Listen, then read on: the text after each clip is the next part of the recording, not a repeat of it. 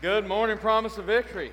Are you ready to connect the dots? Amen. Welcome, welcome, welcome. We are blessed to have you here this morning. We are thankful that the Lord has given us another beautiful day and another opportunity to worship together. Uh, before I get started, two things I want you to help me pray about. One is we actually have people here, uh, not here, not in the room. We have people that are affiliated or members of our church family that are right now presently in the hospital with COVID. Uh, due to restrictions, I don't know who wants information out and who doesn't, so I'm not going to tell you the names of them, but I want you to pray for them. I want you to lift them up. Um, I'm not going to get too deep into the weeds here before I preach this morning, but one of the most devastating things about this entire season has been the way that the enemy has used it to divide God's people. And the Bible is very clear about how we are to go, come together in unity and in purpose and to constantly be moving in the same direction. I think that's probably why uh, the church is supposed to be more concerned with things of the Spirit than they are the things of Washington or uh, whether some kind of yeah, uh, some kind of uh, medicinal thing is working or not. We're supposed to be looking upward and, and concentrating on His will and not our will or the will of somebody else. And, and the enemy has really used this season. Why? Because he knows that when we're divided, we're not as powerful. He understands that the more he keeps us separated, whether it, whether it be through medicinal things, whoa, we're humming, uh, whether it's uh, through medicinal things or uh, political things or avenues of racism, anything that divides us keeps us from our power. Uh, you may just want to kill the monitors. I don't know. We're, we're buzzing pretty bad when I get up close. So, um, anything that keeps us from coming together and asking God in unity for purpose is devastating to the purpose that He's called us for. Amen. So keep these people in your prayer. Uh, they're actually, whether you believe in it or not, whether you believe uh, in, in situations and how Washington has handled it, that's irrelevant. We got sick people that are uh, fighting for their lives and uh, uh, they need prayer, and we need, we need to be the ones to lift them up. Somebody say, Amen. The other thing is that I'm going to ask if you would uh, lift me up. The next two nights, I'll be uh, at the uh, Lifeline Hinton campus, uh, which is five hours south of here. I'll be preaching two nights of a four night revival. So uh, I'm going to ask you to be praying for me over the next two nights. I'm, I'm praying for souls to be saved, I'm, I'm praying for refreshing. Uh, amen. Um, in, in the middle of all the turmoil going on, I'm, I'm praying that God's going to move in a mighty way and, and use me. It's always an honor for me to be asked to come and preach for uh, someone else and to grace their pulpit. So I'm going to ask that you would uh, be lifting me up the next two nights. Amen? So today is week four of our series of messages that we are attempting to explore the entire story of the Bible in a short period of time. Uh, obviously, we are not catching all of the nuances uh, all of the stories, all of the ins and outs and types and shadows. We're not doing all of that because uh, Pastor Scotty will be here next week for Pastor or for our, our, our anniversary celebration.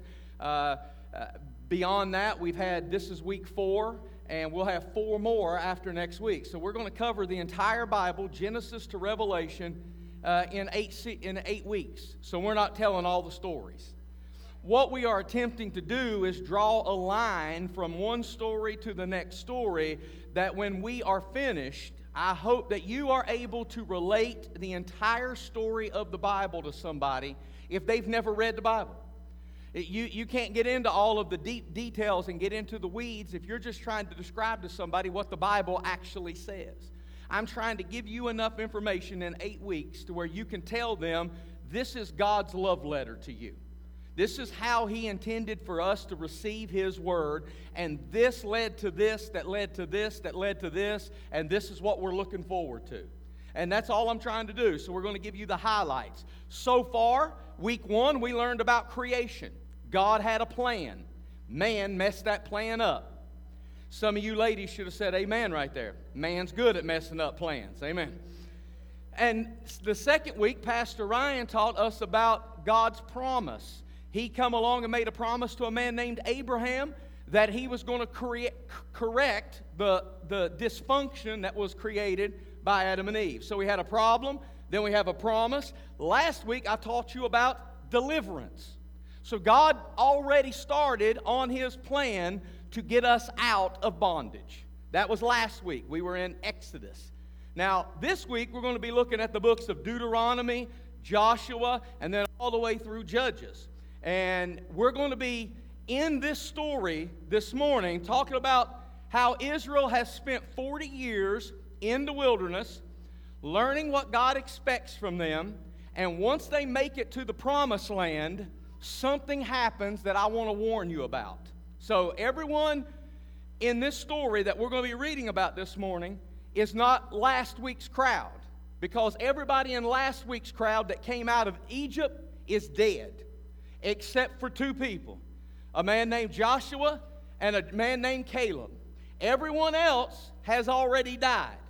And so, uh, as we come out of the, uh, the Exodus season, we're going to be coming into the land of promise. And that's what we're going to talk about this morning. And we're going to try to cover an enormous amount of, of time in this one series and actually uh, in this one sermon. And, and that's why this week's message is important enough to be included in these eight sermons because we get to see something that I want to warn you about. And that is this. When what happens to us when we finally get what we've been praying for? What happens when we finally get what we have been believing for and asking God to do in our lives? What we've been fighting for? What happens? Because I've been doing this for a minute. I'm not a novice. I, have been preaching for a long time. I've been in the way, as they put it, uh, for a long time. I've seen a lot of saints come and go. I've seen a lot of believers rise and fall. And one thing has always been common when we finally get to the promise, there's always a temptation to forget the one that got us there. I'm going to show you biblically this morning how God was warning his people even before they came out of bondage uh, and got into the promised land that that is a possibility. But before we go there, let's let's look at one scripture in Romans chapter 15. Romans chapter 15 and verse 4 says, "Such things were written in scriptures long ago to teach us." Mm-hmm. So the Old Testament was given to you so you would learn something. It's not just given to you as a history lesson. It's so that you will learn something. And the scriptures give us hope and encouragement as we wait patiently for God's promises to be fulfilled. So the stories of the Old Testament, that's what this passage was talking about. The stories of the Old Testament was given to us so we would learn something. And this season of Israel's history we're going to find them in transition. Can I tell you this morning that transition is uncomfortable? We're in transition right now. When I got up at 5:30 this morning, it was 48 degrees. Before you leave this building, it's going to be 71 degrees. So do you wear a wool sweater or do you wear a tank top? You don't know because transition is uncomfortable. You're not quite sure how to prepare for it because where you're at right now, you know probably is not where you're going to end up.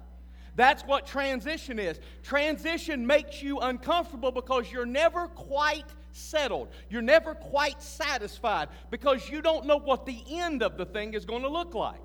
Soon, uh, before you know it, you're going to be coming to church on Sunday morning and the leaves are going to start falling. I only had one person say, Yeah. Can, can I just stop right here and tell you that those of us that love this time of the year are about to be in our glory? Listen, uh-uh, I don't. Everybody's saying uh, uh, winter's coming. Listen, some of you sun worshipers, you've had the last five months. I have sweated in places I didn't know I had sweat glands. So, could you please just let us that love the cooler weather enjoy the 15 minutes of fall that we actually get? You know, spring, that's a fun day. Fall is about 15 minutes. We get seven months of winter and about five months of sweat. Just walk outside and instant sweat. So can we just at least? Hey, hey some of y'all are like, well, I don't like winter time coming. I listen, listen. The difference between winter, winter and summer is every one of them I have to adjust for the transition. I can always put more clothes on, but in summertime I can legally only take so many off. So that's the that's where we're at. So transition has a potential. Transition has a potential, a potential to either set you up or set you back. This is what we're going to look at this morning because it depends on how you handle transition. There are two primary ways that you're going to learn any lesson in life. One is by the mistakes you make, the other is by the mistakes somebody else makes. And what you learn during that period of time is this too many people don't want God after they get what they really want. I'm going to say that again. Too many people come into the kingdom because they want God to give them what they really want. And once they receive what they really want, they no longer have a need for God. So there are folks lining pews and chairs in churches all across this great land of ours today that are chasing God, but really they're not chasing God to catch God. They're chasing God to catch a blessing because they know that connected to God is exceedingly abundantly above more than they can ask or think. And once they receive that blessing, then they back away because when you finally catch up with God, you know what you find? He ain't all about blessing. He's also about commitment. He's also about sacrifice. He's also about doing right. He's also about raising up above your problems. He's also about leaving fear and walking in faith. He's also about believing exceedingly abundantly. He's also about having you come down to His level and say, Whatever you want from me, God, here I am, use me. A lot of people want God until they catch Him. It's kind of like the dog I used to have, it used to chase cars. What are you going to do with it once you catch it? That's the same way we are with the Lord sometimes. We chase God, but what are you chasing God for? This is what we're going to determine here this morning. Because as we connect the dots, here we've had. I really hate this sometimes. There's two primary ways that we're going to look at this. One is from where you have not been, and the other is from where you're heading to. Okay? So there's going to come a time in your life where you are finally going to eat the good of the land. I, I, thought I might get a witness in this Pentecostal church. There's going to come a time in your life where you're finally going to have all the stuff you've been asking for. Maybe it's in a relationship. You've been, you've been uh, single for so long, you've been asking God for a, a, right relationship. Maybe it's in your career. You've been laboring for a long time. You've watched other people get promotions, and, and, and now uh, it's your season. Or, or, or maybe it's uh, you're going to get your bills paid off. I thought I might get a shout right there. Uh, you, you've been uh, faithful to God. You've always paid your tithes. You've always done the right thing. And, and, and now your financial season is about to be upon you. But, but, but can I warn you that when you finally get there and something happens, and you probably won't even realize it when it happens, but it'll be this. You will stop being as desperate for God as you were when you needed something from Him. When you finally come into your season, you have been fighting, you have been struggling, you have been praying, you have been worshiping, you have been finding scripture, you have been getting hands laid on you, you've got enough oil put on your head in the altar to fry chicken, and you want God to do something powerful in your life. But can I warn you this morning that you need to prioritize God not just in the lean times, but in the full times as well? I'm going to show you something in Deuteronomy chapter 8, uh, beginning with verse 7. For the Lord your God is bringing you into a good land of flowing streams and pools of water with fountains and springs that gush out of the valleys and hills. It is a land of wheat and barley, of grapevines, fig trees, pomegranates, of olive oil and honey. It is a land where food is plentiful and nothing is lacking. It is a land where iron is as common as stone and copper as, as, is as abundant in the hills. When you have eaten your fill, verse 10, be sure to praise the Lord your God for the good land he has given you. And then he says in verse 11, but that is the time to be careful See, it's easy to come back and praise. Well, it should be easy to come back and praise, even though we know that nine of the ten lepers didn't even see fit to do that. But, but it's easy to come back and give praise as soon as the blessing shows up. But verse 11 says, This is the time to be careful. Wait a minute. This should be the time to celebrate. The long winter is over. The drought is over. The famine has ended. I finally got what I've been praying for. It should be time to celebrate. Moses says, No. Verse 11, watch yourself. Check yourself before you wreck yourself because you're going to have to be careful. Beware that in your plenty you do not forget the Lord your God and disobey his commands, regulations, and decrees that I'm giving you today. For when you have become full and prosperous, and have built fine homes to live in, and when your flocks and herds have become very large, and your silver and gold have multiplied along with everything else, be careful. Do not become proud at that time and forget the Lord your God who has rescued you from slavery in the land of Egypt. Do not forget that he led you through the great and terrifying wilderness with its poisonous snakes and scorpions. Where it was so hot and dry, he gave you water from the rock. Verse 16, he fed you with manna in the wilderness, a food unknown to your ancestors. He did this to humble you and test you for your own good. Verse 17, he did all this so you would never say to yourself, I have achieved this wealth with my own strength and energy. Now, understand, this is about halfway through the wilderness journey. That means this is 20 or 25 years before the wilderness journey is over. That lasted 40 years. This is about 20 years into this. They're still 20 years away from entering the promised land, and Moses is warning them to be careful. So let me stop right here and ask a question. When should you be careful? Should you only be careful after you get caught? Should you only be careful uh, after they file for divorce? Should you start getting careful when the company announces there's going to be layoffs for the lowest performers and all of a sudden you decide to show up on time and check your attitude? It's probably too late to be careful at that point. Somebody say amen.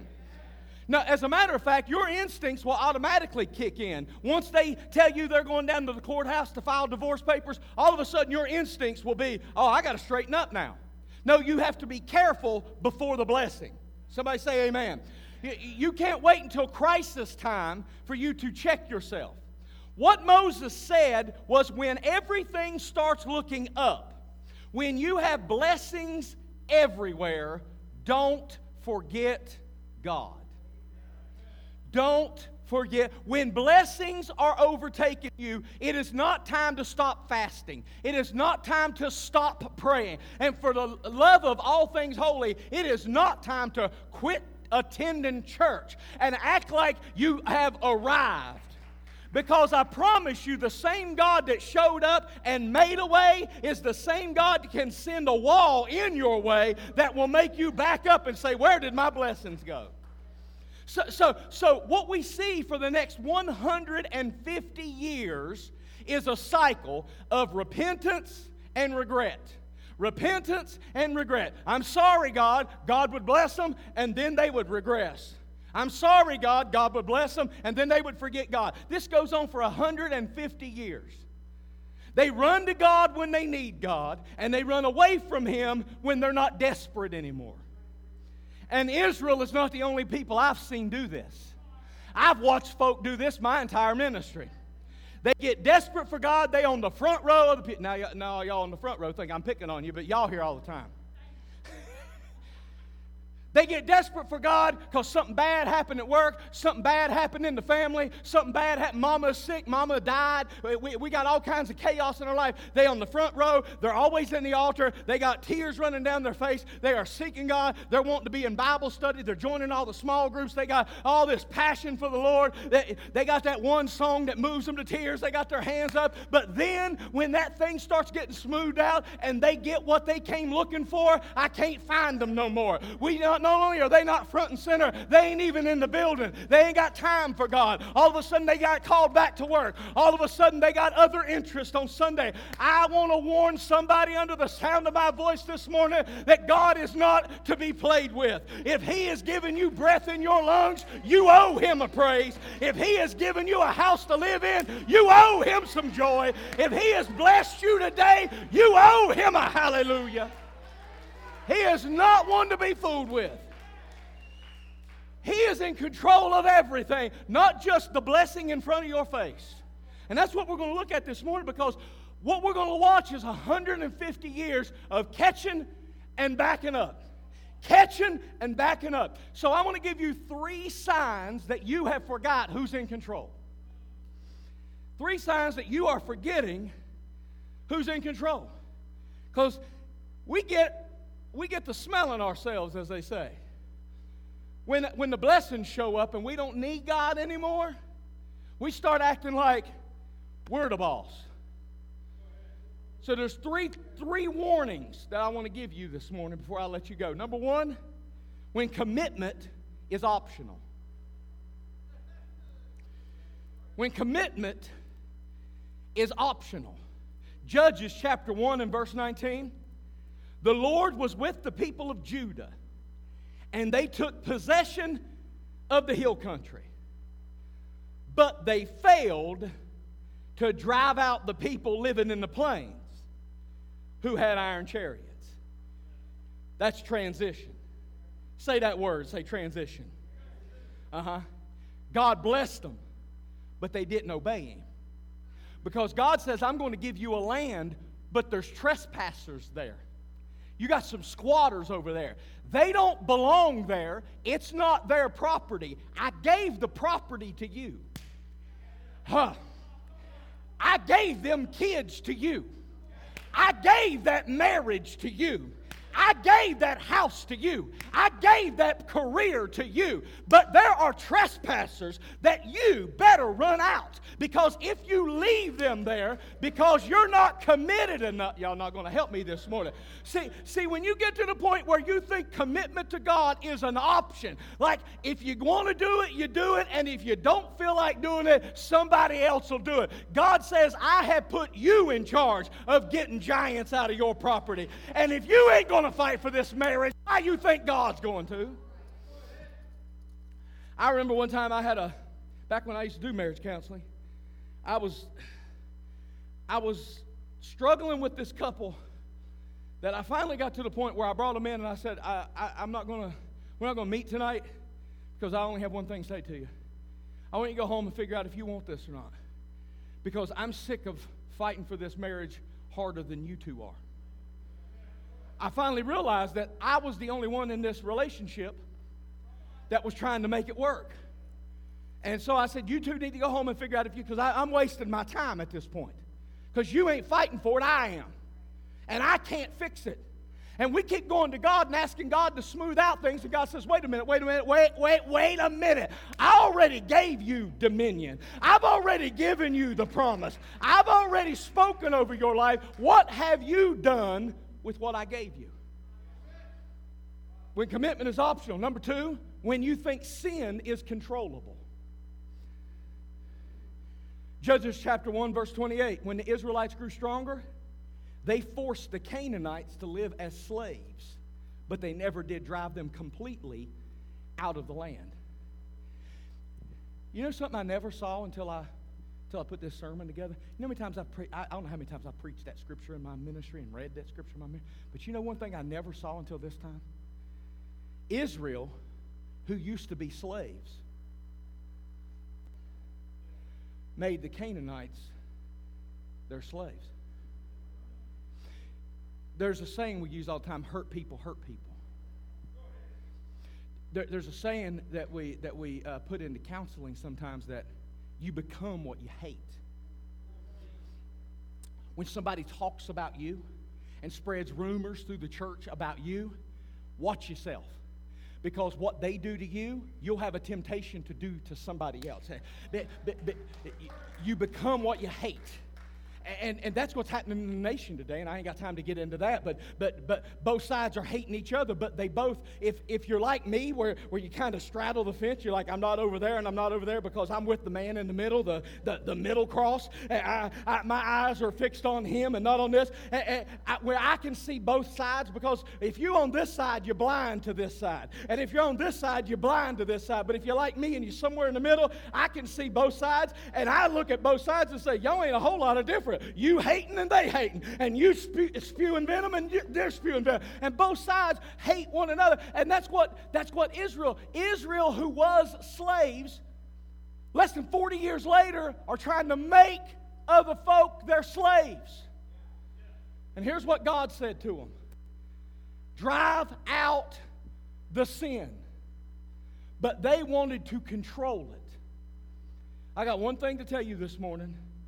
If you think you got temptation under control, you're soon going to discover that it is controlling you, not the other way around. The next th- eh, the third thing is when truth isn't important. When truth isn't important. Judges 21 and 25 is the saddest verse in the Bible. In those days, Israel had no king, and everyone did what was right in their own eyes. In other words, there was no standard, there was no truth. Whatever felt good, they did it. Whatever seemed right to them, they did it.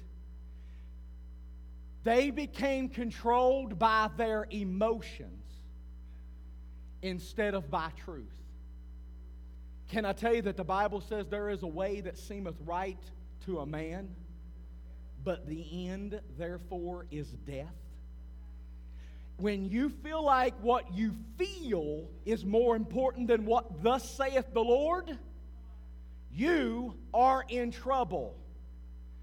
Let me explain it to you like this the human heart is built to look for things other than God.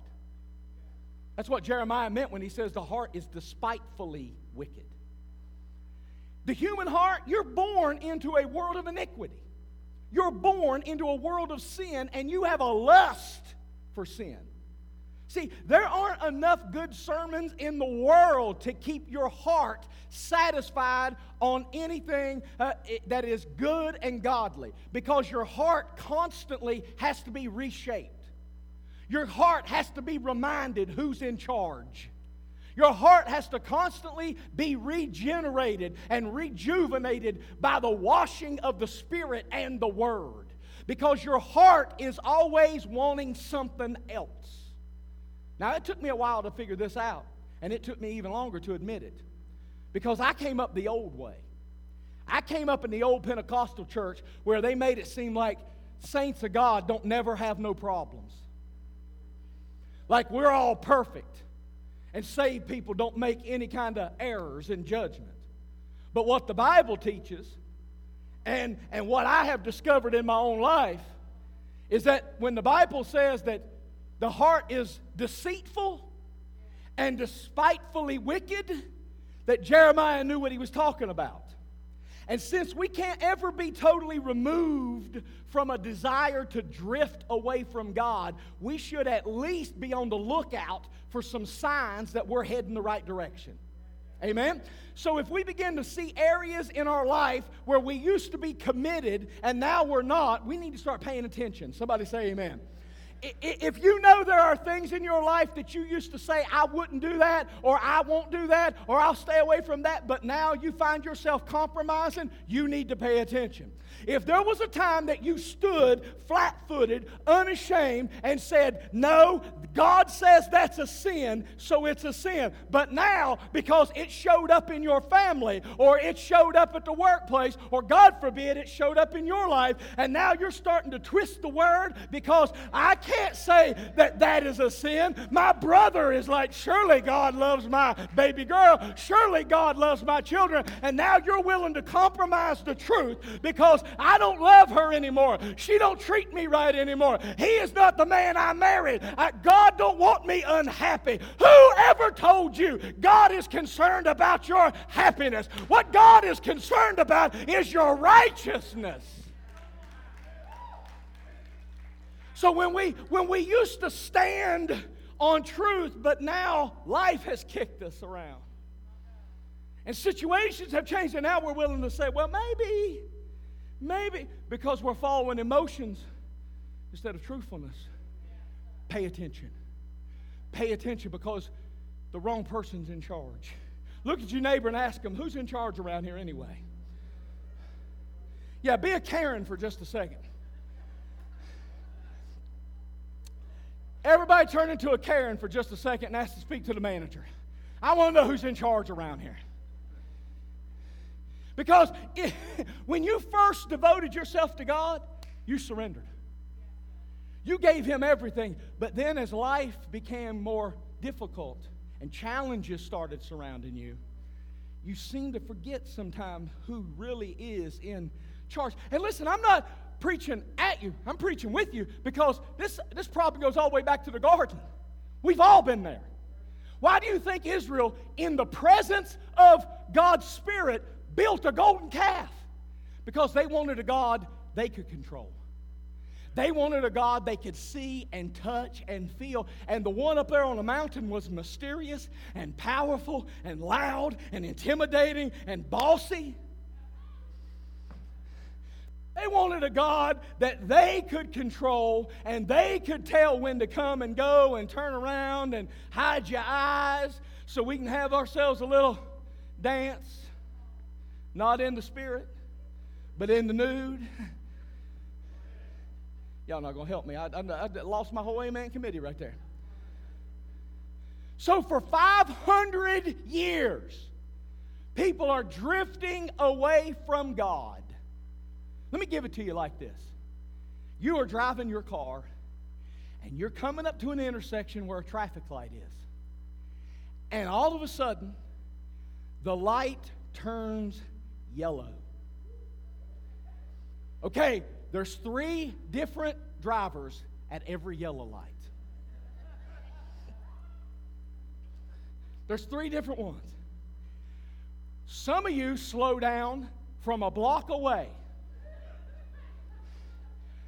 if you see the yellow light and you are still half a mile away, you start riding on that brake. You will stop before the intersection.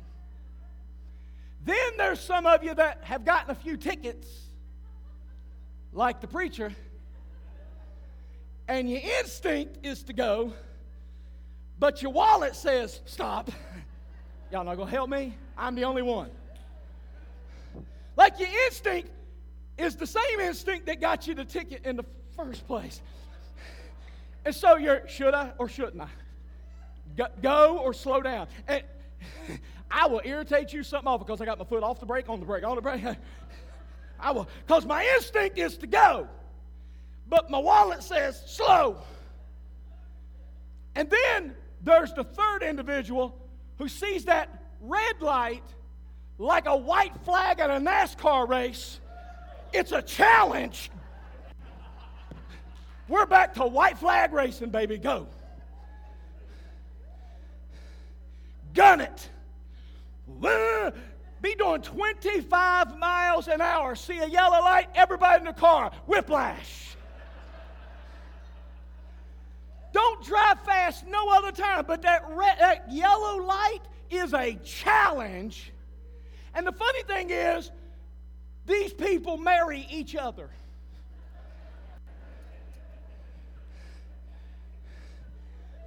So the one that stops a block away marries the gunnet.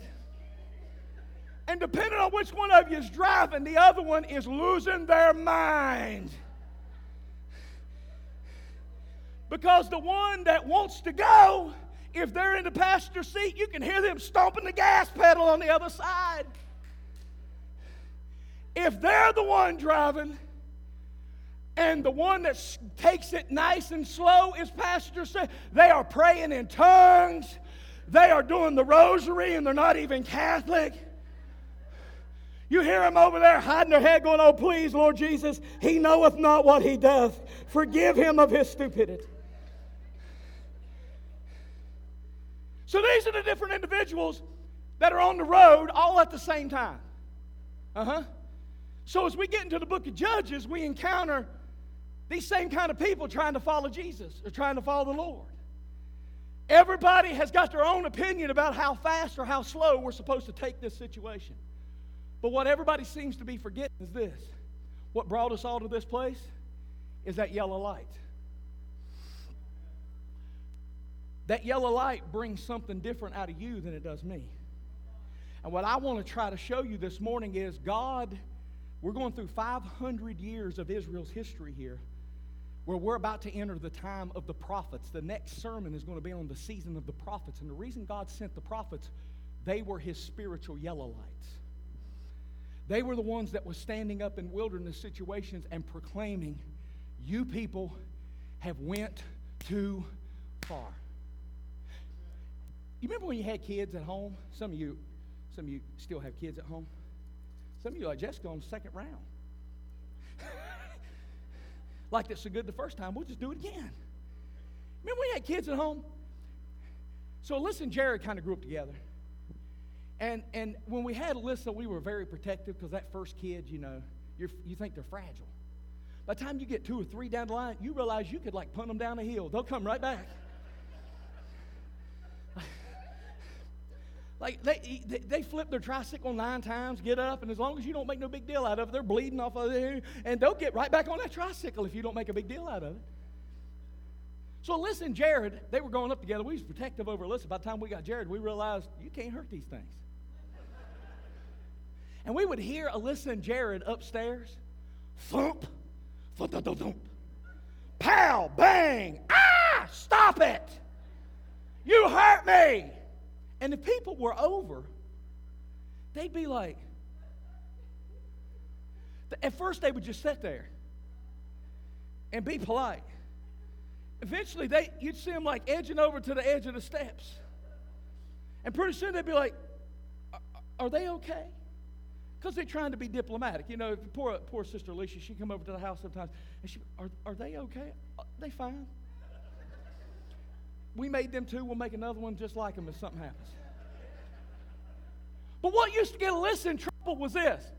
Alyssa would try to tell Jared what to do. She would always be trying to tell Jared what to do, and I would fuss and she'd be like, Well, he's not doing. Alyssa, would you please let me be the parent in this relationship? Do you ever think God looks down from heaven? Y'all not, y'all not, yeah. Did I go too far? Did I hurt your feelings this morning? You ever think God just looks down sometimes at the Baptists and the Pentecostals? At, do you ever think He looks down at the Republicans and the Democrats that go to church together? Do you ever think he looks down at the blacks and the whites and the browns and the yellows? Do you ever think he looks down at the men and the women? Do you ever think he looks down at the ones that are uh, uh, uh, uh pre trib and those that are post trib and just says, Will you just let me be the parent? Will you just play nice together and love each other and just let me be? You ever think he just, because, because I'll tell you what, the prophets, where we're getting ready to go into, they were the yellow lights telling people, Hey, God's done playing with you. When I walked into that room, listen, I would stay downstairs for a long time until I heard Jared crying. And then you would be amazed how quiet them two could get when they hear dad's feet coming up the steps. They would be knocking pictures off the walls. They would have balls bouncing down the staircase. They would be swinging from the ceiling fan. And immediately, when they hear on the steps. It's quiet as a church mouse. One's under the bed, the other one's in the closet. You can't find either one of them, and they're both sitting there like they're both been angels all day long. I didn't do it, one of them would say as you walked into the room. I didn't do it. And the reason was, I've had enough. God is standing here in front of God's people still to this day saying, I have had enough. I let you play. I let you get away with too much. I've let you try to grow up. I've let you try to mature. I didn't try to step in and make all your decisions, but could you just one time do what I tell you to do and live how I tell you to? But our problem is we don't think truth is important when our emotions start ruling us. Most of us have a tainted view of what love really is. And here's why you only know the love that you've received or the love that you've been able to give. I don't have time to preach this this morning, but most of the love that you have gave has been in proportion to the love that you received. If you received little, you've been able to give little. If you received much, you've been able to give much. But God's not like that. See, there are people in your life that when you turn them off, they leave you. They abandoned you. They neglect you. But can I tell somebody this morning, God loves you too much to leave you alone? He has warned you. He has tried to get your attention. He has punished you. There's been times He's come into your spiritual closet and said, Put your nose in the corner. I'm tired of telling you. Hey, when you come out when I tell you to come out. And He's given you the yellow lights of warning. He's been trying to stop you from going over here and doing that and getting hooked up with them again. But God loves you too much to leave you alone. He won't leave you to your own devices because even though you have failed Him, even though you have messed up, I, if you would just take a second to turn around, you'll find out the Holy Spirit has been right behind you to hold.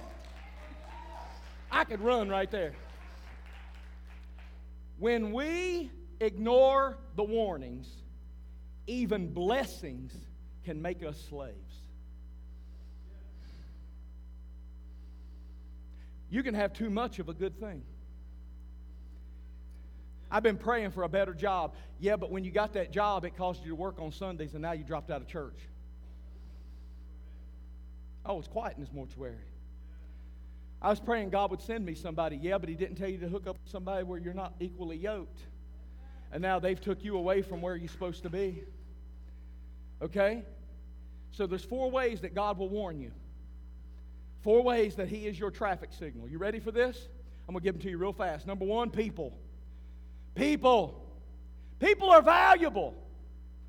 I know that hurts some of y'all because y'all don't like people. But you need people. People are valuable to you. People, people have to be given permission to speak into your life. Not every people, not all peoples, but you need some wise people who have permission to speak into your life.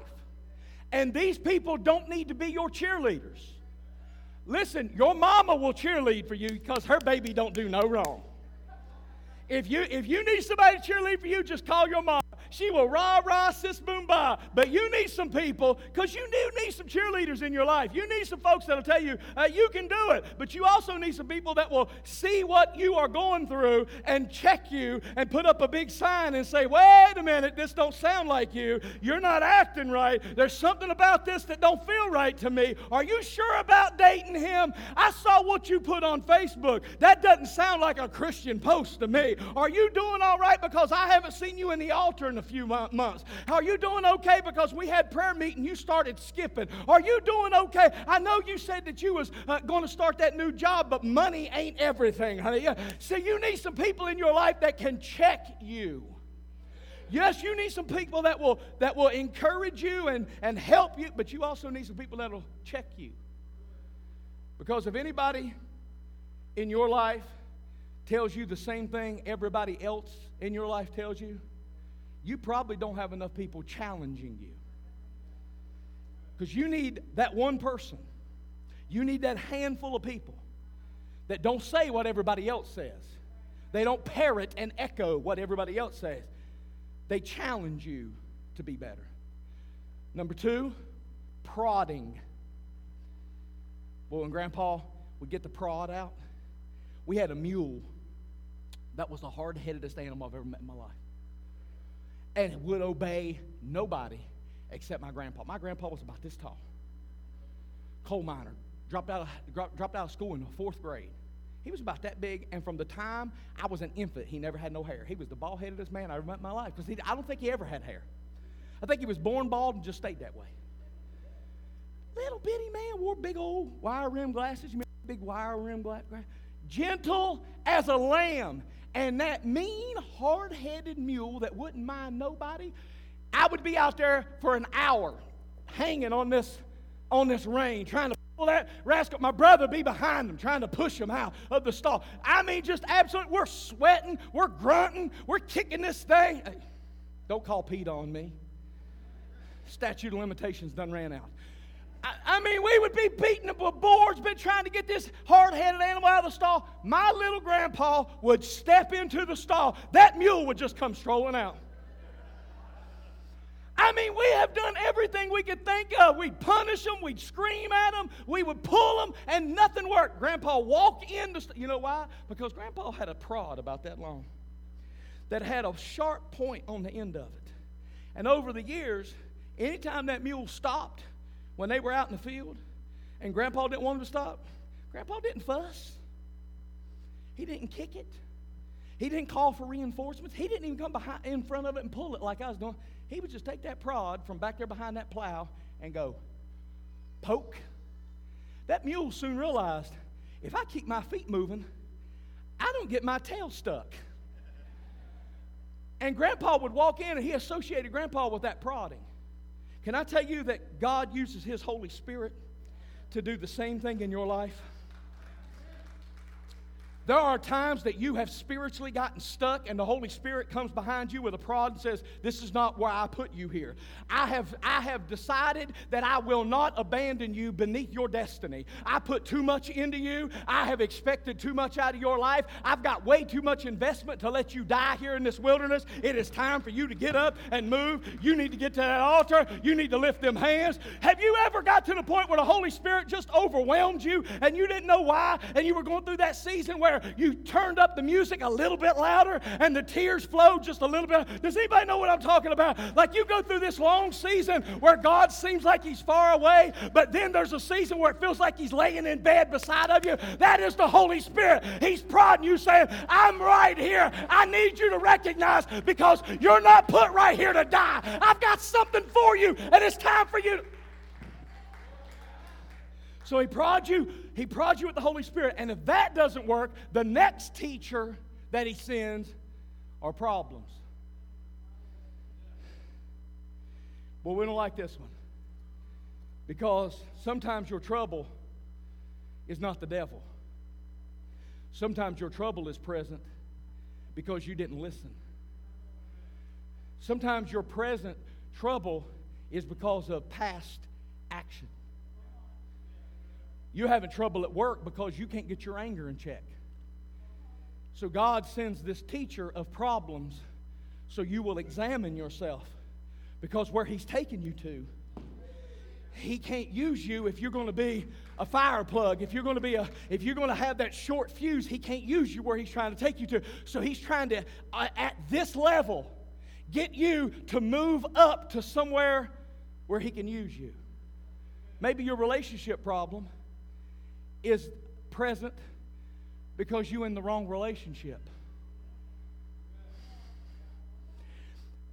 I ain't trying to hurt nobody's feelings, but if you are on your seventh job since January and your eighth boo, your relationship on Facebook, if your status, uh, relationship status on Facebook has changed eight times, you're not very good at that something's wrong. And you didn't find eight stinkers. You might have a problem present because you're doing the wrong things. You're not addressing the issues in your life. Jonah, Jonah was told by God to go to Nineveh. Jonah said, I ain't gonna do it. I ain't gonna do it.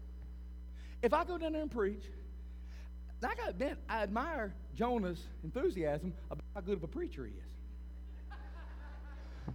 I wish I had the confidence that Jonah had. Because Jonah said, if I go down there and preach to them backslidden, stiff necked Ninevites, they all going to get saved. I wish I had that kind of confidence. They're all going to get saved, and I don't want them saved because heaven won't be heaven if them Ninevites is there. I'm going to go to Tarsus, which is the opposite direction. God said, You can do that. But if you're going to go there, you're going to have to step over some stuff.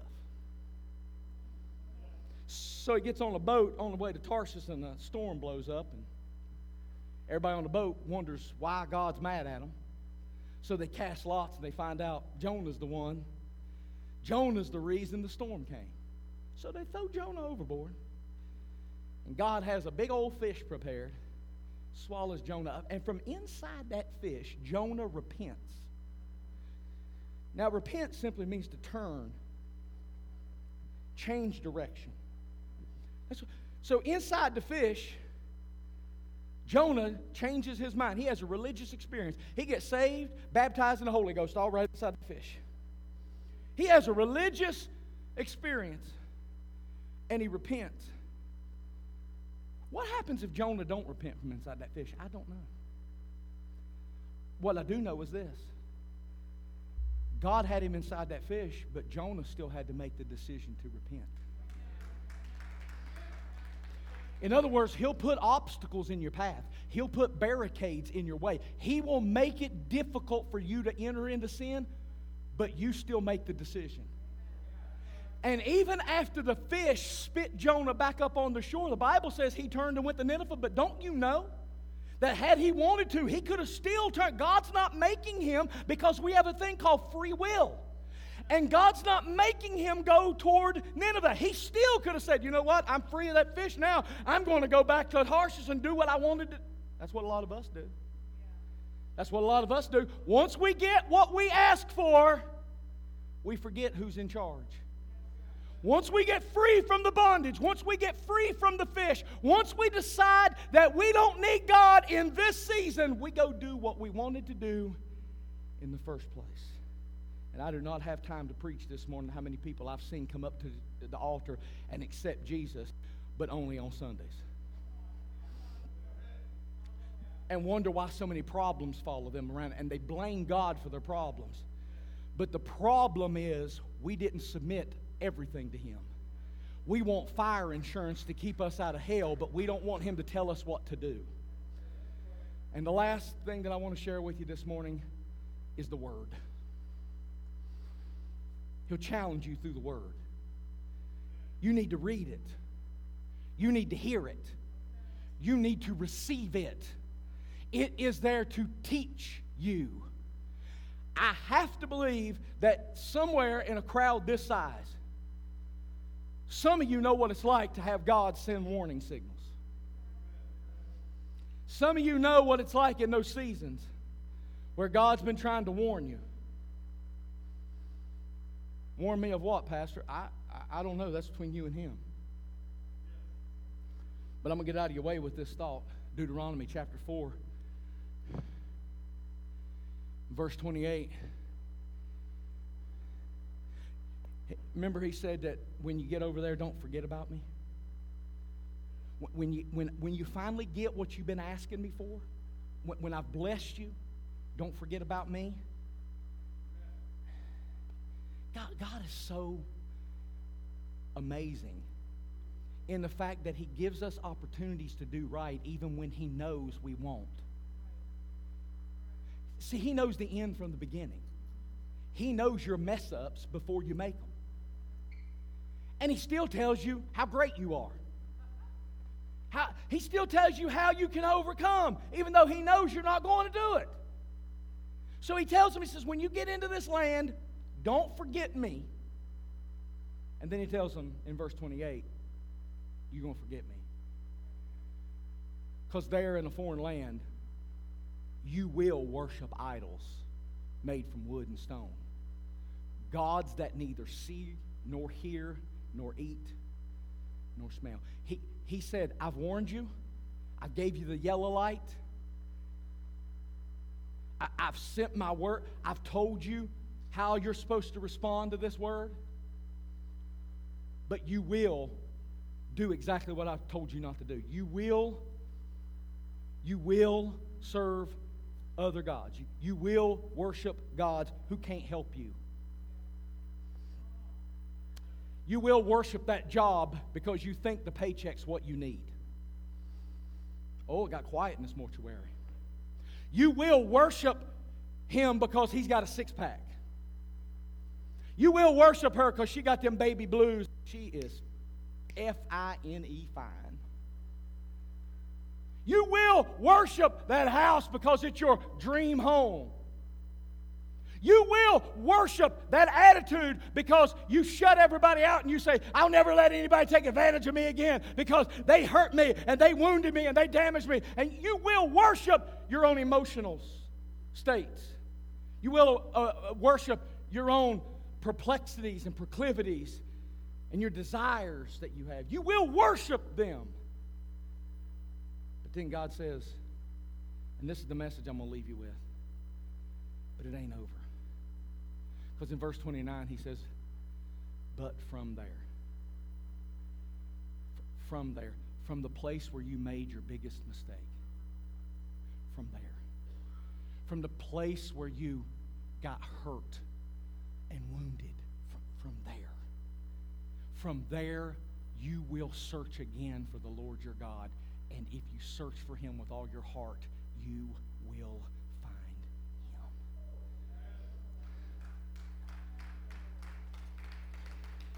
He said, from, from there, from the divorce. He said, from there, from the place where they hurt you from the place where you backslid, from the place where you did everything wrong and broke every one of the warnings that God sent your way. From there, the devil will lose you because you will seek the Lord. So I'm saying over somebody's life here this morning, it ain't over yet. Because from right where you are, you're going to seek the Lord from your hurt place, from your damaged position, from everywhere that the devil has wounded you and neglected you and made you feel like you were lost and undone. You have slid back into your addiction, but from there you will seek the Lord. You got divorced, but from there you will seek the Lord. You lost the kids, but from there you will seek the Lord. They come and took the house and, and put the car on a, a flatbed, and now you are financially busted for the next seven years. But from there, you will seek. I'm prophesying over somebody's life right now because some of you have felt like you have went too far. Let me just take it one step further. You got into the illicit relationship, and you broke all of God's laws for your life, and, and you fell into the bed when you shouldn't have fell into the bed. But from there, you will seek the Lord. Some of you have went back out and got into addictions and habits, and you and you're ashamed of yourself because the porn addiction or the drug addiction or the alcohol addiction, but from there you will say, I'm prophesying over I'm not just reading scripture. Somebody needs to hear it in this room this morning that from right where you are, you will seek the Lord and will find him because he is merciful. His grace is extending the world like the waters cover the sea. And he wants you to know how big he loves you and how much he is playing for you. And from there, from there you will seek the Lord.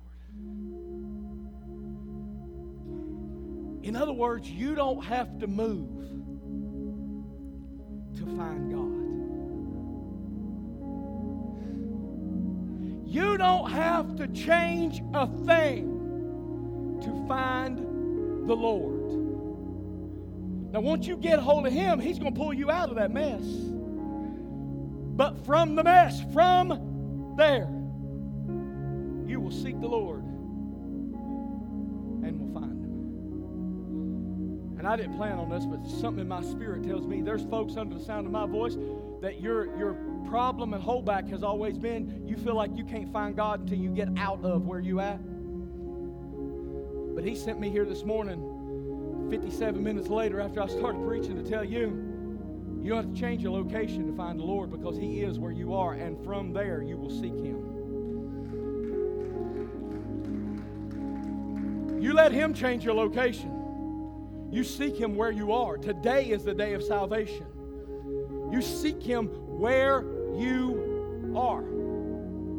Pastor, I've got these tendencies and I don't I don't think God's happy with them. I don't think God's happy with them either. But you seek him from where you See, the church has gotten so messed up over the years. We made folks think that the only way that they can come to the Lord is they got to be clean first. They got to be right first. That is backwards and it is foolishness because we can't even hope to get right until we get the Lord. So for a generation, we've had people walking into churches feeling like they wasn't good enough to find the Lord because I have homosexual tendencies, or I've got these proclivities toward addiction, or I've got a porn problem, or I've got an anger issue, or I've got I've got these feelings where I don't love my wife or I don't love my husband, and we make them feel like they can't even approach the altar because God's so holy. And yes, God is holy, but from where you are, you need to seek Him, and His holiness will drag you up out of the mess you're in. We've done it, church. We have managed to raise a hopeless generation of seekers who feel like they can't find God because they're not good enough to get Him. What the Word says is, you'll find Him where you are. With all your faults, as flawed and messed up and jacked up as you are, you will seek Him where you are, and from there, you'll find him. Whew. Father, I want to thank you for every warning sign that you send our way. Whether it's from people, or from your word, or from your Holy Spirit's prodding, or whether it's problems that you have allowed to come into our lives to tempt us to righteousness, God, I want to thank you and I want to pray today, like David, that if there be any wicked way in me, God, that you uncover it and that you help me to deal with it but God, I want to speak over every person's life in this building and those that are watching online that they will seek you from where they are. They're not going to wait until they are better.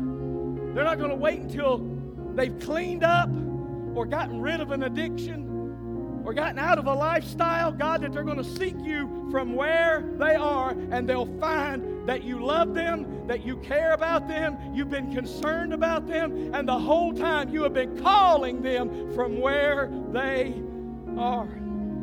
If we're inside of a fish today, we'll find you. If we're on the shore today having to make our own decisions, we will find you. If we're marching around Jericho's wall, if we're standing outside the tomb of Lazarus, if we're at the foot of the cross wondering how our Savior has died, we will find you from where we are. Holy Spirit, I'm asking you to mend hearts in this building today. That every person under the sound of my voice realizes how special they are how loved they are, and how it's not too late. And if there's any person in this room or any person online watching that needs to commit their life to Jesus Christ, I want them to say so right now. If they're here in the present, I invite them to come forward so we can pray with them. If they're online, I invite them to type into the feed I need to commit my life to the Lord. And God, I'm asking your Holy Spirit to do this work in their lives right here, right now, so that not only the angels will rejoice in heaven, but we will rejoice here on earth for every person that answers this call. In Jesus' name. If you're here this morning, and you need to commit your life to Jesus Christ. And listen, you may say, I've done that when I was seven years old. No, I'm talking about today. Today is the day of salvation. If you've been walking through a season where God is far away from you, He doesn't have to be. You don't have to leave here like you came in Jesus' name. So I'm not going to drag this out. I'm not going to berate you. But I know in a room this size, there's got to be somebody that ain't exactly where they want to be or should be. So I'm going to invite you to walk to the front of this church, and our prayer team is going to pray with you, and your life is going to change. It's not going to change tomorrow, it's not going to change next Sunday, it's going to change today because God's going to interrupt all the devices of hell and do a work in your life. So if you're here under the sound of my voice, and I'm not going to drag this out, and you need to commit yourself to Christ. I mean, I want to throw my whole self. I've been in this fish long enough. I've been walking in this way long enough. I want you to come up to this altar. Brother Mark, Sister Nancy, would you guys please come and help me? Staff members, we got people coming. I got some Stephen ministers and staff ministers that mind coming up and laying hands on some of these that are coming. We got committed people coming up here saying, I need Jesus. I need to commit myself to Him over again. Hey.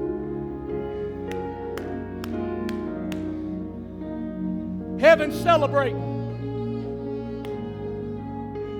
I think we should do the same thing. Church, heaven is celebrating. I think we ought to do the same thing. Woo! Oh, Father, calling me out We need to do the same thing. of the dark.